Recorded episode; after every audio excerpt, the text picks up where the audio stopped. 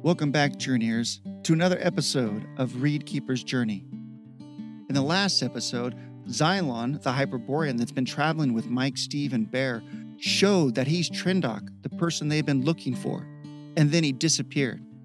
This episode explores the aftermath of that event, and we also find out what happened to the king's high priest after Trindok took his voice away. Now, back to the story.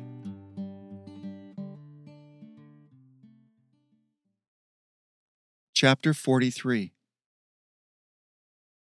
All was lost.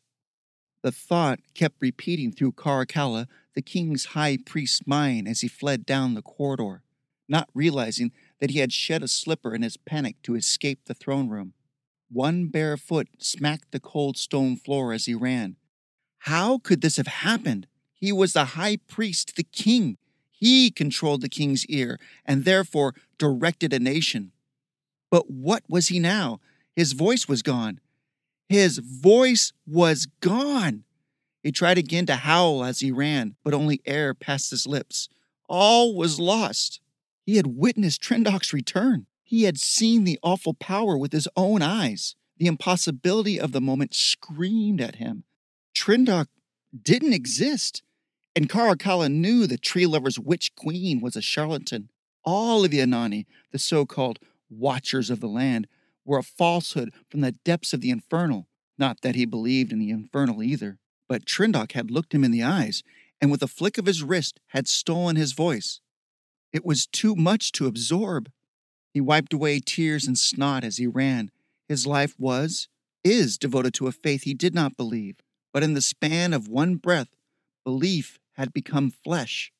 He fled to his chambers, trying to scream as silence chased him. Caracalla rushed past his personal guard, heedless of how it may appear to the imbecile, and slammed the door. It didn't matter what the idiot thought. Like all those who guarded the Trindonian priests, they swore fealty to the Anani. They were known as the Hand of Trindok and served Trindok, but since he never showed his face, they were de facto servants of the church, known as the Ecclesia. Besides, he would remove the guard's tongue if he breathed a word of his panic, a thought that brought the briefest of smiles to the priest's lips. He would make them all voiceless.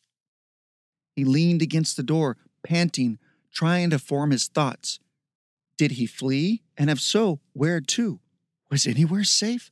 All was lost. No, now wasn't the time to run. No, he must bring word to the Papam, the so called voice of Trindok, and the head of the Ecclesia, or rather, his handlers, his fellow Umris, the true power of Trindonianism. But how? He couldn't speak. Fool, he thought, you can still write.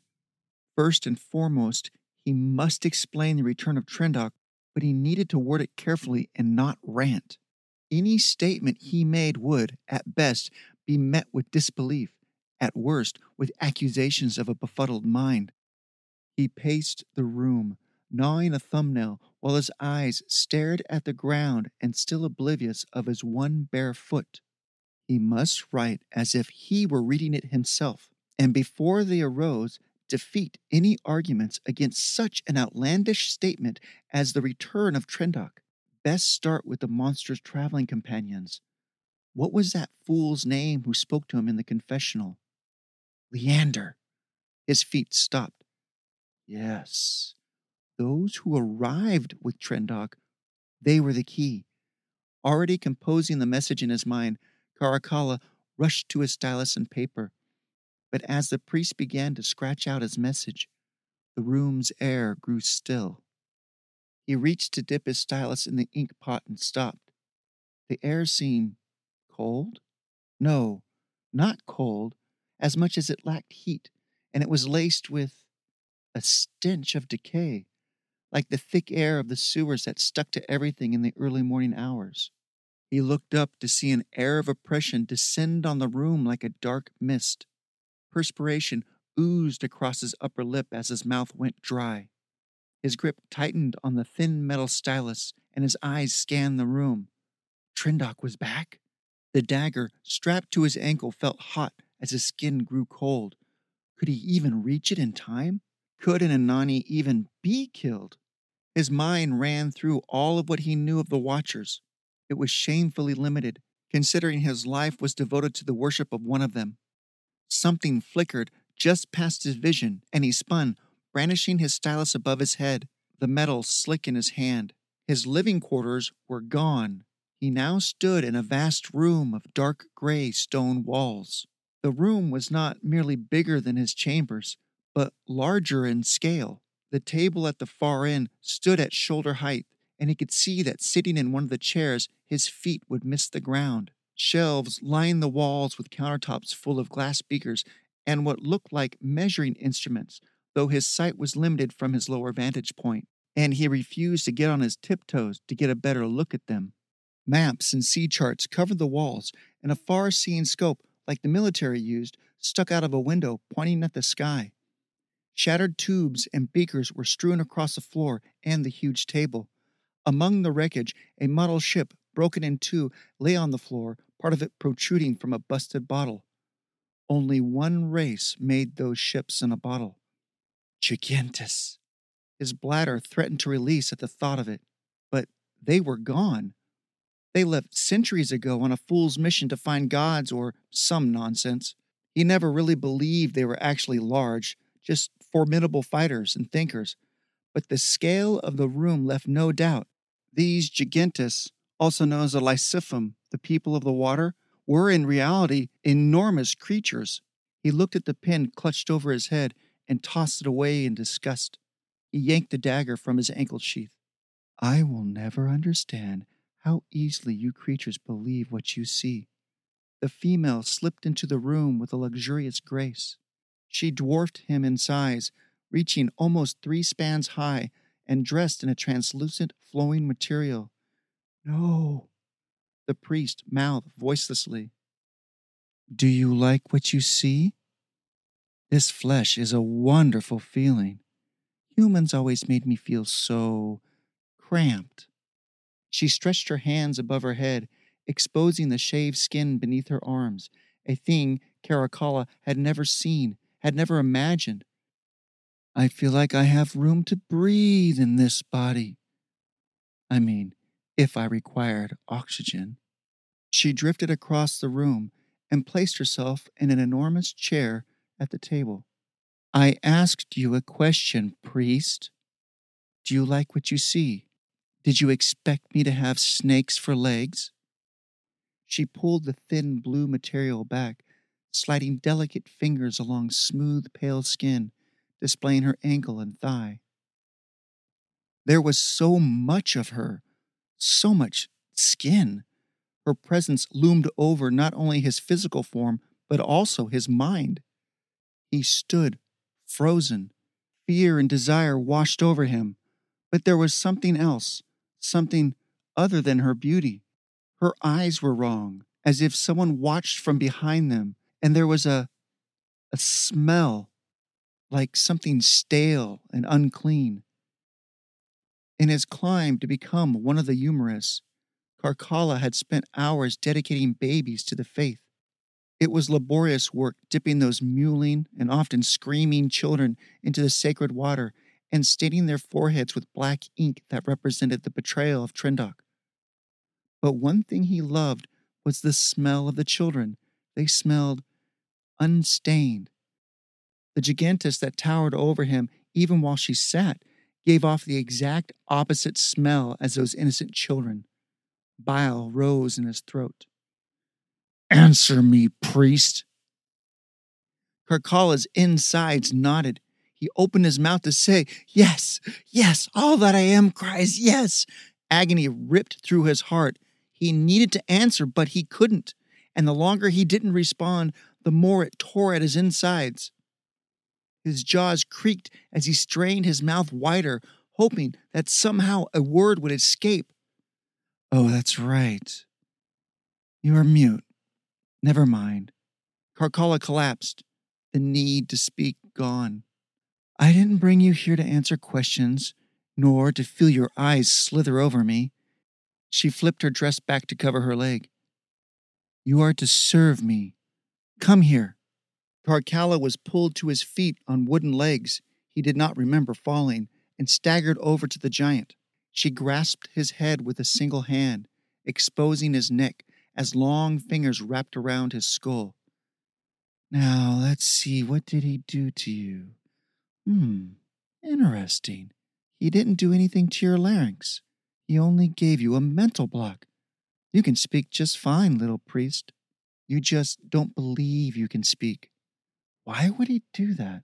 Why not rip the whole throat out or burn the vocal cords? Unless he hoped you would repent and he could heal you, as it were? Bah! What a waste. Stop sweating, I'm not going to kill you. So close to her, the smell was overpowering, but so also was her presence. He wanted to be wrapped up in her, to have her smoothness pressed close to him, but he also longed to be away from her, to run screaming to safety, if such a place existed. A moment ago, he had stood in his chambers. You are to be the voice of my masses. You will be my Aaron and the messenger of my judgment. You will be my hand that stabs that bastard Trindok. She pulled his face close to her, just like his father used to do before punching him. I will give you the words to speak. I will give you power to be believed. You will tell them Trindok is a false prophet, a liar, and that you speak for the true Anani. She lifted his chin, exposing his neck and bringing him up to his tiptoes. She drove her fingernail into the hollow of his throat.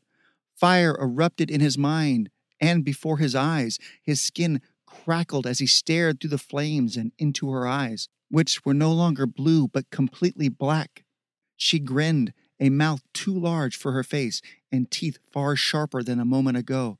She spoke softly as she used her fingernail to carve a symbol onto his throat. She was called Amabilia, and you may use that name for me. His feet kicked at the ground like those of a hanged man trying to find purchase. Many will believe you.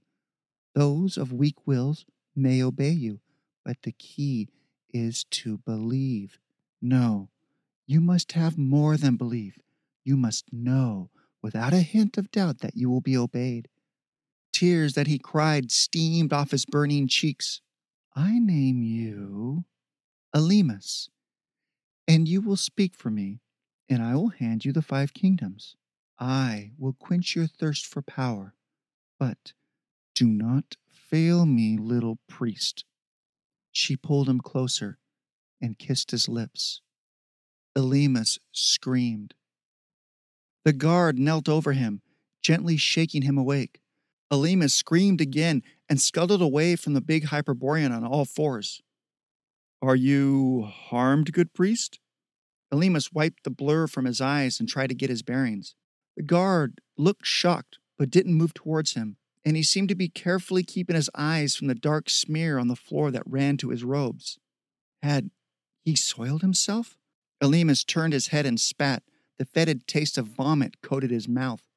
It felt as if his entire body rejected her touch or what she had done to him. What had she done to him? The priest stood. A tremor ran through his legs, but he remained steady. He wiped his face, leaving tears, snot, and bits of vomit on his sleeve, careless of the mess it made. He had already decided to burn the robes. He could still smell her on him, or was that his own defecation? It didn't matter. The robes would burn, and perhaps everything else in the entire room as well. Are you well, good priest? The guard asked again. He looked concerned and more than a little frightened. He is right to be scared, Elias thought. The guard had seen him shame himself and had touched him, touched an Amaris. His life was forfeit. Yes, Elymas said, shocked to hear himself speak. It felt like centuries. His hand shot to his throat. His fingers played across the brand on the hollow of his throat. I am well. His voice sounded, it felt different. It was a deeper tone, but there was a force behind it. Like his dog of a father, he hated repeating himself. He considered it a sign of weakness. People should hang on his every word or risk punishment. This voice only had to say something once. This voice was to be obeyed. He smiled. He made sure to picture the image in his mind perfectly. He had faith in the voice. He believed in the one that gave him the voice, and he knew obedience to him was not a choice. He spoke one word jump. The guard leapt to his feet. He rushed past Elymas, striving with all his might to reach the window on the far end of the room. Elymas turned and walked to his mirror. The tall reflective glass was one of his prized possessions. He didn't need to look to know that the guard leapt to his death without a sound or hesitation. Elymas knew obedience to him was unquestionable. He lifted his chin and examined the mark on his throat. A small, intricate circle stood out on his skin, the width of two fingers and full of lines of symbols that he did not know. It did not look like a scar or a burn. It looked exactly like what it was a symbol carved into the hollow of his throat. He would bathe. He turned his chin, examining his scar. He would call for his servants to burn his clothes and to clean the mess on the floor. And then he would command them to forget what they had seen. He didn't need to convince the rest of the Umaris that Trendok had returned. His smile grew. He didn't need the Umaris at all. And they may come to an unfortunate end. He had not decided yet, but the prospect of being the most powerful Hyperborean in the kingdom sounded delicious. Chapter 44 Michael strode through the palace corridors, pressing a blood soaked rag against his cheek. His thoughts spun around his head like black leaves on the wind of a dark storm. Trendok? Trendok? This whole time? And the moment he shows his face, poof, he's gone. He could have had his sister home a week ago. He could practically hear the Anani laughing at him. He pictured him drinking a beer, feet kicked up on a table, and just laughing. You should have seen the look on your face, Michael. Ha! Michael chucked the bloody rag, ignoring the wet splat it made when it struck the floor. It hadn't been doing much good, anyhow. He trailed the dryads and his friends as he fumed and bled. He caught furtive glances from his sister, who was obviously staying as far away from him as possible. She probably thought he was mad at her, which he was. She should be safe in the tree, but no, she was here and in danger. It's not like he was surprised to see her after consistent dreams of her running to him. Those dreams had started after the battle with the Exotheneo. Was there a connection there? Honestly, he didn't know. He didn't even know if they were dreams or premonitions or telepathy. And right now, he didn't care. Back before he had this wonderful telltale sign of bleeding from the face when he lost his temper, he could gauge how angry he was by how much he didn't care. Vicky told him once that he cared too much, and when he got angry, he didn't care at all, and that it kind of scared her. You know what else is a sign of not caring, Vicky? pestering someone to open up, and when they finally do, you dump them. He swiped at his face. If he kept bleeding like this, he was going to need some orange slices. His eyes did their best to burn holes into Zoe's back. If that crazy redhead had known that Xylon was actually Trendok this whole time, there was going to be some serious hell to pay. Wait! Michael shouted when the group continued past his room. They stopped. He strode past them and marched through his door. You guys in here, we need to talk. Zoe tried to follow, but he spun on her. Did you know? The redhead warrior took a step back. Whoa there, Mikey. There's no way that she. Steve tried to interject. Because if you did, his hand unconsciously drifted towards a sword propped up against the wall, and he heard a dozen long blades slide from their scabbards. The sound infuriated him. If the Amazons wanted a fight, he was happy to oblige them. He clasped the hilt, and his mind opened. Life. Everything was life. Everything was connected. There was no one thing. It was all one mm-hmm. thing, tied together and, and made up of life. He knew now why his senses retreated from the unthing. It wasn't part of the singularity. It was absent. It was it was anti life, a hole in the mm. fabric of creation. It was an abomination. Knowledge filled him, and with it, he saw something else. Something without form, something that ebbed and flowed in and around all through the life. It was like the breath of God. Michael reached for it with his mind and seized it. The room shivered. Something tottered and smashed onto the floor behind him. With their weapons drawn, he saw fears seep out of the dryads. He tasted it. It was wonderful. Enough! The smithy's shout punctured his mind. She can't hide anything from you. Might as well ask a firebrand to hide its heat. Michael dropped his sword and gripped his head. He tried to suck air back into his lungs. It felt like something punched him in the brain. He steadied himself and took another ragged breath. No, Zoe said, turned and left the room, followed by her warriors. What's wrong with you? Stacy shouted at him. Stacy, please. Michael said, still holding his head. He stumbled to a couch and sat down heavily, exhausted with the evaporation of his rage. The sword hilt jammed itself into his side. I deserve that. I'm sorry. Well, you better get a grip, or Mike, you're going to get us all killed. Stacy loomed over him. She didn't look like his little sister. She looked like Barbara, their mother. Barbara had the same threatening gaze when Michael had broken a kid's nose. He had lost his temper then, too, but he argued it was for good reason. But it didn't matter to her that a 10 year old bully had picked on her six year old son. She only cared about his anger issues, and if he didn't watch himself and get a grip on his anger, he was going to turn out exactly like his dad. Well, Barbara, you were right. I guess I'm just like dear old dad. But was he? All in all, he felt like he did a pretty good job keeping his emotions in check. But since the woman with the eyes had marked him, it was a losing battle. I know, I know, I'm sorry, he repeated. Steve came to his rescue. It's not his fault, Stace. Those cuts on his face make him do crazy stuff. Look, they're not bleeding anymore. That's because he's not mad. Stacy peered at Michael's face, skeptical. She stomped off and retrieved a porcelain wash basin from the wall. When she returned, she looked like his little sister again. She produced a soft cloth from her pocket and gently began to wash his face. It's okay, but you gotta keep it together, big brother. I need you. I know, I'm sorry. You said that already.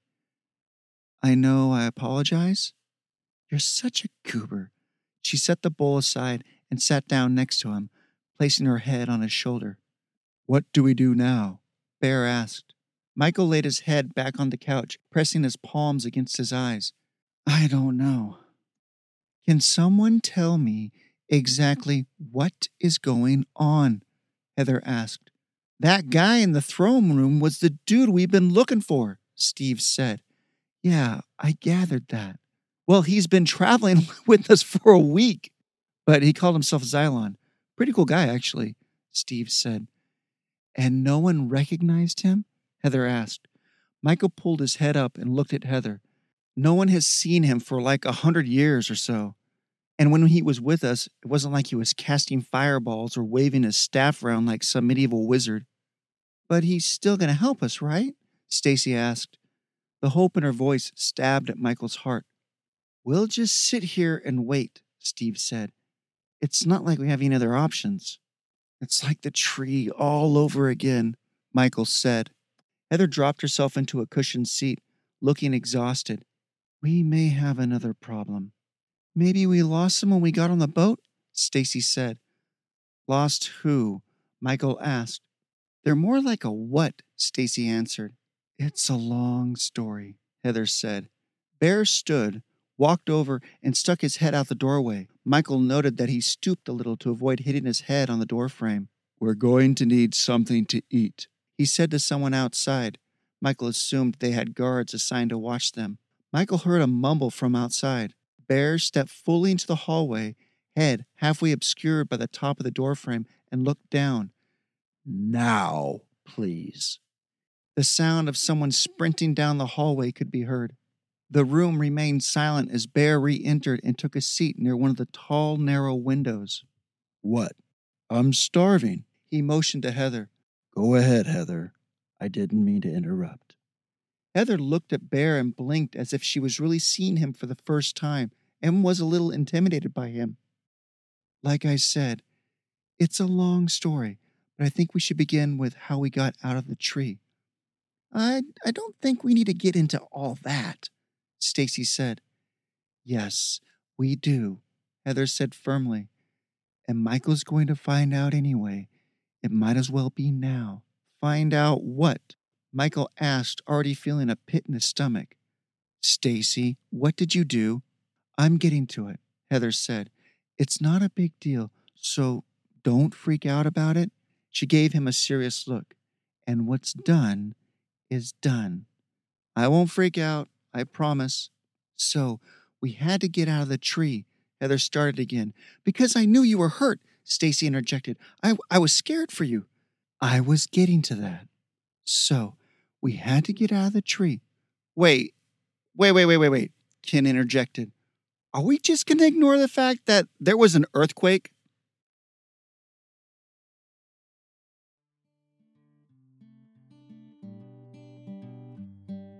That's all for this week, Journeyers. Come back next week to see what strange and exciting adventures await our friends. Until then, thank you for listening and be good to one another.